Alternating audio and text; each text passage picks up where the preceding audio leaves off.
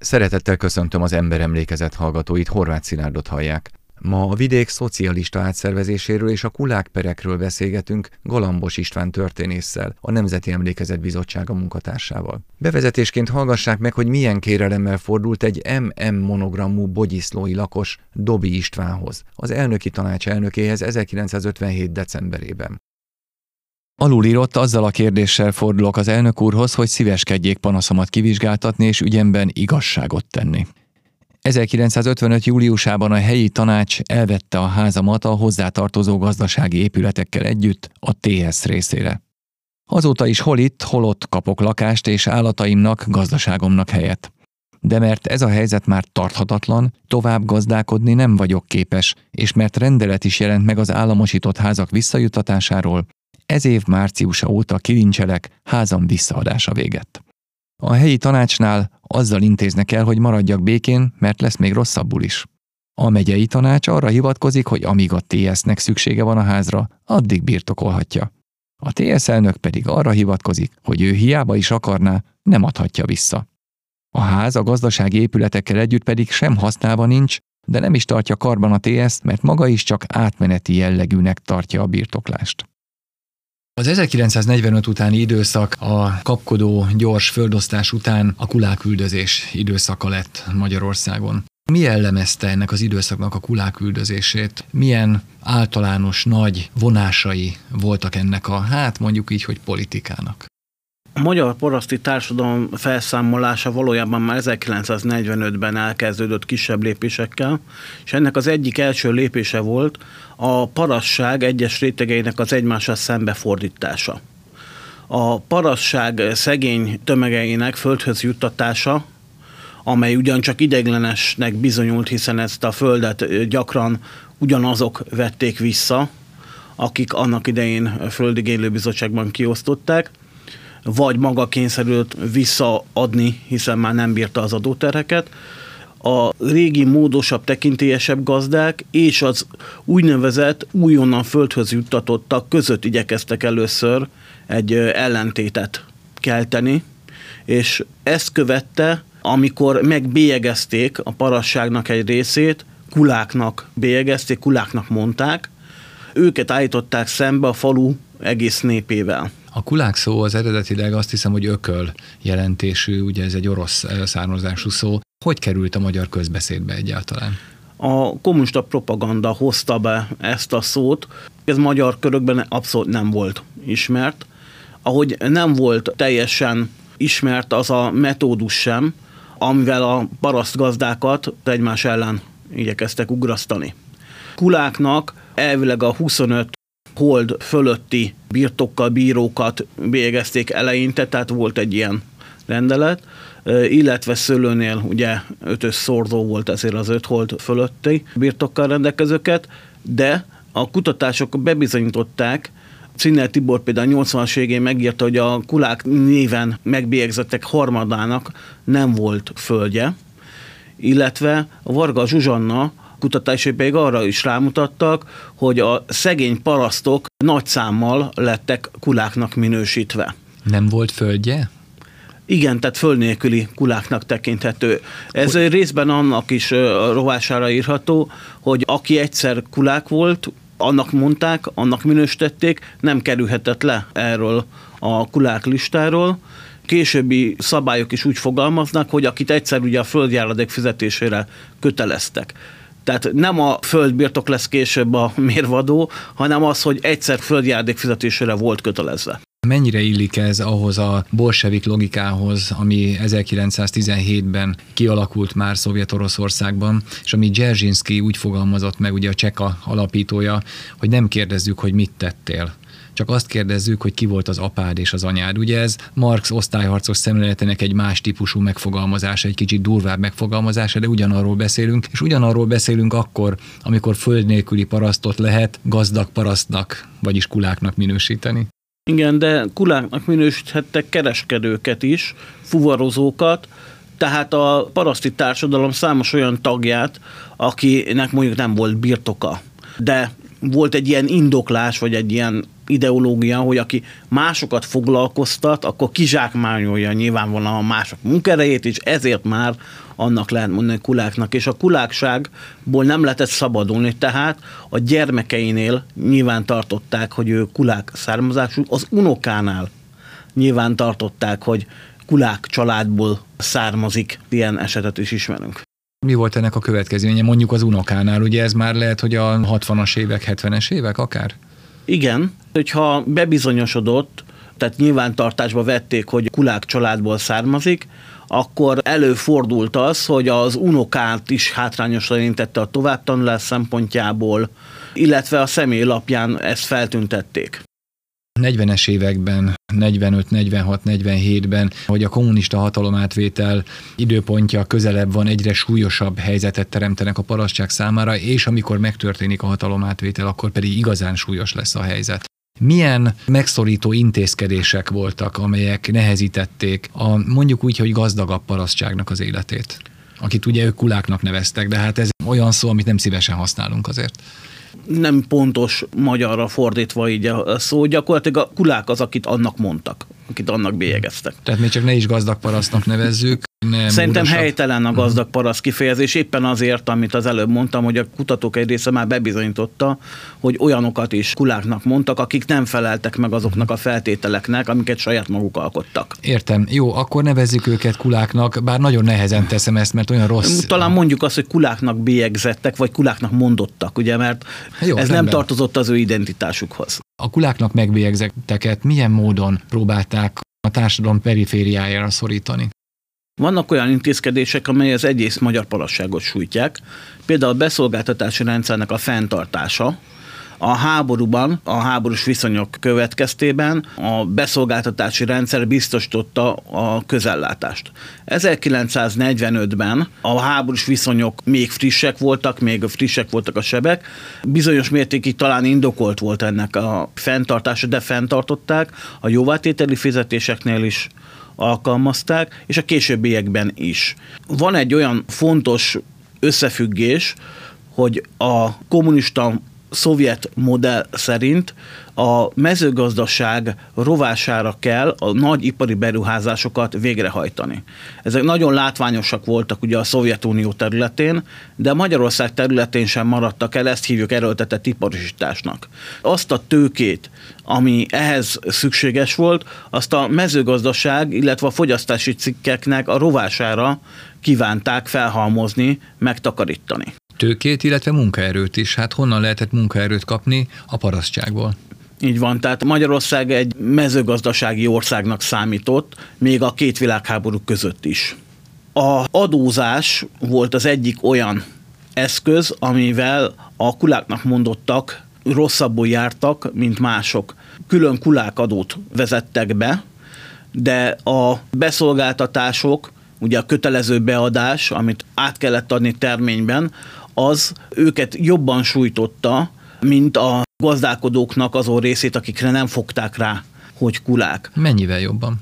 Extrém esetek vannak, és itt nagyon sok az ilyen helyi tapasztalat, a helyi történet, tehát nagykörösi gazdálkodókkal, illetve családjaikkal beszéltünk, és ott az derült ki, hogy ez nem egyedi eset, ugye számos fejezés is van erről, hogy nem termeltek annyit, nem termett annyi, amennyit be kellett adni.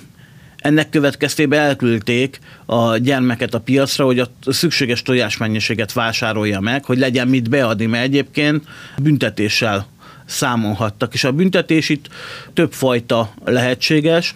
Bírság, lehet egy tanácsi hatáskörben kiszabott szabálysértés, de lehetett rendőri eljárás is, és bizony felkerülhetett mindez a bíróságra is, közellátás veszélyeztetése, vagy szabotás, jogcímek alapján számos eljárást indítottak tömegével a vidéki lakossággal szemben. A beadási kötelezettség elmulasztása vagy kevesebbet adott be valaki, az önmagában is egy komoly következményekkel járó cselekedetnek számított.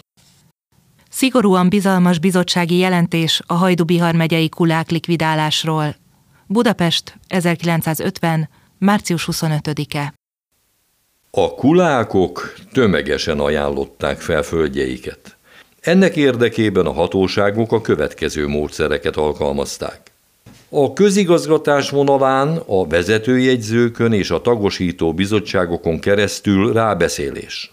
A tagosítás után is a vezetőjegyzők rendszeresen végezték a kulákok behívását, hogy a földfelajánlást szorgalmazzák.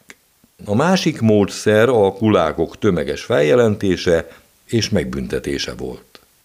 A közigazgatás és a rendőrség az utóbbi időben versenyszerűleg végzi ezt a munkát. A Bihar keresztesi járásban december hónapban rendőrségi vonalon feljelentett kulákok száma 8-10 volt. Ez a szám február hónapban 100 fölé emelkedett. A vizsgálat során megállapítottuk, hogy a járás területén nincs olyan kulák, akit ne büntettek volna, és kevés azoknak a száma, akik ellen jelenleg is ne lenne feljelentés.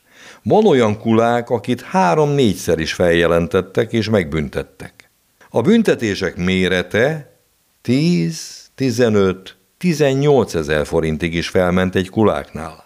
A feljelentések többsége indoklásában a következők vannak. Nem söpörte le a járdát, büdös a trágyája, kolonc nélkül kiszaladt a kutyája az utcára, stb. A legutóbb beérkezett feljelentések között 5-10-15 holdas dolgozó parasztok is vannak. A járási jegyzőtől megkérdeztük, hogy ezeket a dolgozó parasztokat megbünteti-e, azt a választ adta, hogy akit a rendőrség feljelent, azt mind megbünteti. Ha nem ezt teszi, akkor őtet azzal vádolják, hogy nem viszi az osztályharcot. Kulákbarát. A büntetések mértékét úgy állapítja meg főképpen, milyen a feljelentett vagyoni helyzete.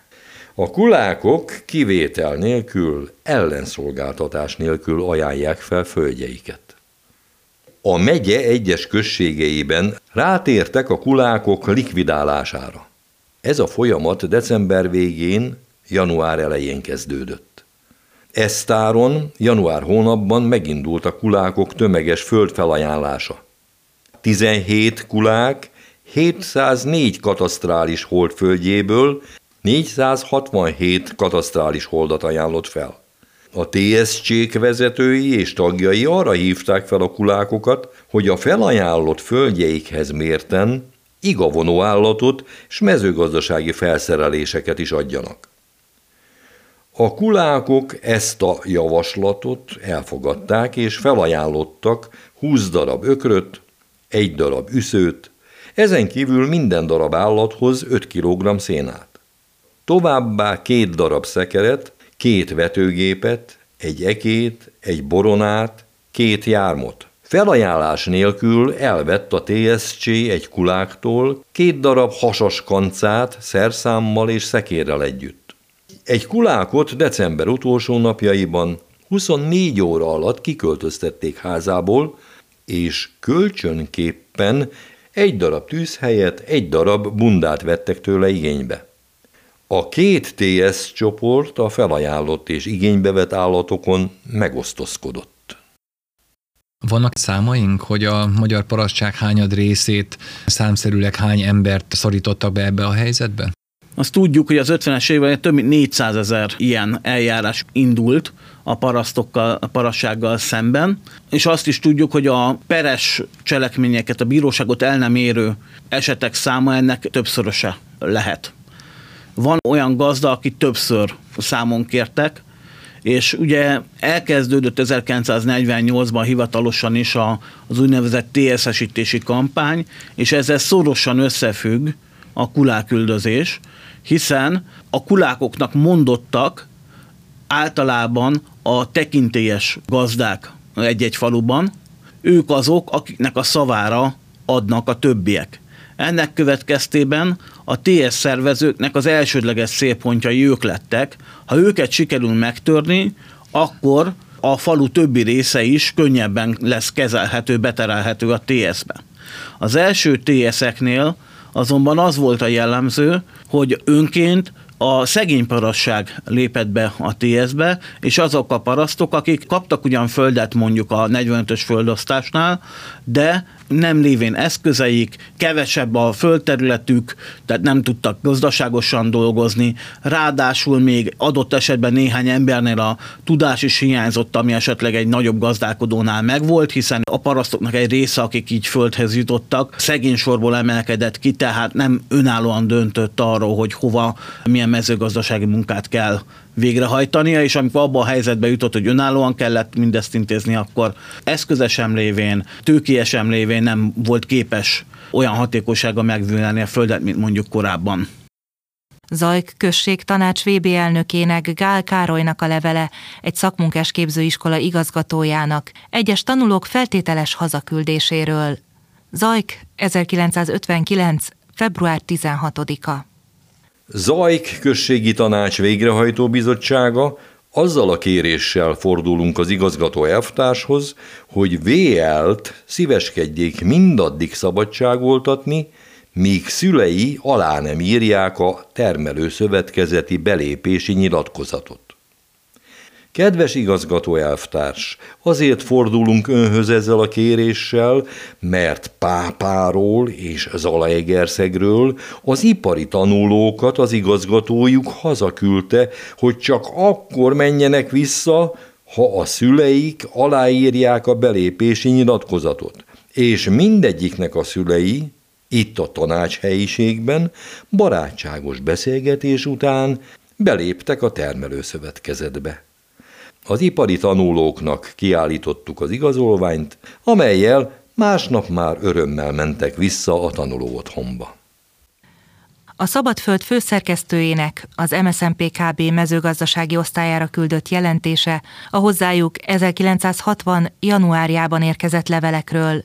Budapest 1960. február 10-e. Ez idő alatt a szerkesztőségbe összesen 5316 levél érkezett. A TS problémákkal, főleg szervezéssel foglalkozó levelek száma most is a legmagasabb. Nagykáló Bugyka telepről például egy névtelen levélben a következőket írták a Szabadföldnek. A nagykálói községi tanács dolgozói és munkásőrei legalább 40-en kijöttek vadasra pénteken, és arra erőszakolták az embereket, hogy írják alá a belépési nyilatkozatot. Aki nem írta alá a nyilatkozatot, kocsiba lökték, és a munkásőrök a vadasi iskola egyik termébe vitték, és ott rugdosták, agyba főbeverték. Több embernek orrán, száján jött a vér. Majd ránk parancsoltak, hogy ne mondjuk senkinek. Ez a TS megalakítás szerintünk nem helyes. Mert akit erőszakkal vittek oda, és írattak alá, azt úgy kell majd a munkára is vinni, és nem lesz megértés, virágzó TS. Senki nem akart betört fejjel, véres orral a TS-ben dolgozni. Milyen egyéb eszközök voltak még, rendőrségi és egyéb eszközök? Mert én olvastam olyan visszaemlékezéseket, amiben azt írják le, hogy egy kuláknak minősített gazdát például rendszeresen megbüntettek azért, mert éppen hazavitte szekérrel a szénát, és mondjuk a következő öt percben még nem volt összetakarítva a széna a kapuja előtt, jött a rendőr és megbüntetett, szinte lesben állt a rendőr, hogy megbüntetesse végre. Vagy a kutyája kifutott egy pillanatra, és jött a büntetés. Ez nagyon jellemző volt, mindenfajta indokkal. Nagyon gyakori volt például a tűzrendészeti bírság hogy a kéményét nem találták megfelelőnek, vagy az ereszt nem úgy állt, ahogy éppen a rendőr gondolta. Nagyon fontos, hogy ezek koholt vádak voltak, illetve kitalációk. Tehát olyan is van, hogy nem köszönt előre a rendőrnek, tehát éreztetni akarták a kuláknak mondottakkal, hogy ők a társadalomnak a kivetetjei. Szégyen táblákat állítottak fel, leírták bemázolták a kerítését, listákat aggattak ki, hogy XY teljesítette a beszolgáltatási kötelezettségét, de a XY kulák nem propaganda tevékenységet fejtettek ki. Ez nagyon-nagyon megviselhette azokat a családokat, amelyek elszenvedték mindezt, és megviselhette az egész falu közösséget, hiszen a falunak a lakói szembe kerülhettek egymással Szembe is kerültek? Mit tudunk erről, hogy sikerült-e ez a kommunista manőver, hogy az addig viszonylag egységesnek mondható falu közösséget sikerült-e megbontani? Valamelyest igen. Itt családok mentek tönkre ebben a kuláküldözésben, illetve a TSS-ítésben, ami szorosan kapcsolódik hozzá. Előfordul az, hogy a generációnak az ifjabb tagja már hajlandó aláírni a belépési nyilatkozatot, az idősebb meg haláláig nem tudja ezt megbocsájtani neki, de a fiatalabb tagja az már észleli, hogy nincs menekvés, kényszerhelyzetben vannak. Nagy Sándor, a Monori Járási Tanács VB mezőgazdasági osztályvezetőjének levele az MSZMP Monori Járási PB mezőgazdasági osztályvezetőjéhez az Úri községből érkezett panaszügyről. Monor, 1961. február 16-a. A fenti számra hivatkozással közlöm, hogy özvegy B.J.N. úri lakos panaszát kivizsgáltuk. És azzal kapcsolatban a vizsgálat eredményét az alábbiakban adjuk meg. A panaszos 1960. januári földrendezés során négy katasztrális hold földjéről lemondott az államjavára, minden ellenszolgáltatás nélkül. A későbbiek során a TS a panaszos kérésére felvette őt tagjai sorába. Azonban az öregségi járadékra való felterjesztés után az STK közölte a TS-szel, hogy mivel az illető a földjéről lemondott, a TS-be föld nélkül lépett be, öregségi járadékra nem jogosult. Közölte továbbá az STK, hogy 1960. június óta hat hónapos tagság szükséges a nyugdíjra való jogosultsághoz, és ez időre a havi 34 forint 50 filléres STK járadékot be kell fizetni az illető tagnak. Így a TS, ha panaszos kéri, tagsági viszonyát megszünteti, hogy ne kelljen fizetnie a havi STK járadékot. Mivel nyugdíjra való felvételét törvényes rendelkezés akadályozza. Az országot járva a magyar paraszti társadalom felszámolásáról szóló vándorkiállítás helyszínein olyan történetekkel, olyan rémtörténetekkel találkoztunk, amelyek nem mindennapiak. Most nem is nevezem meg a helyet, csak maga a történet egy nagyon drámai.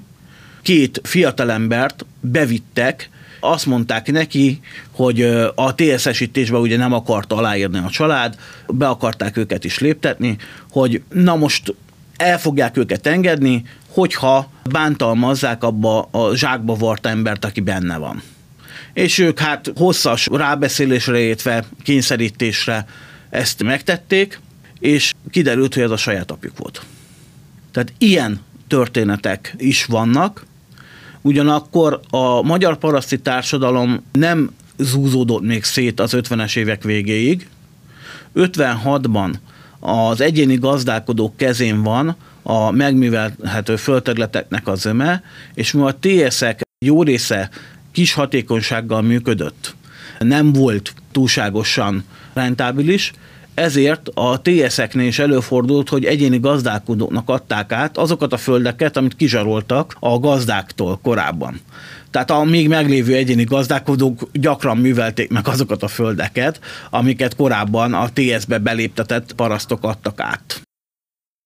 Kedves hallgatóink, ma a vidék szocialista átszervezéséről és a kulákperekről beszélgettünk Galambos István történésszel, a Nemzeti Emlékezet Bizottsága munkatársával. Ha tetszett az emberemlékezet, keressék továbbra is a hollapokon. Köszönöm figyelmüket, Horváth Szilárdot hallották.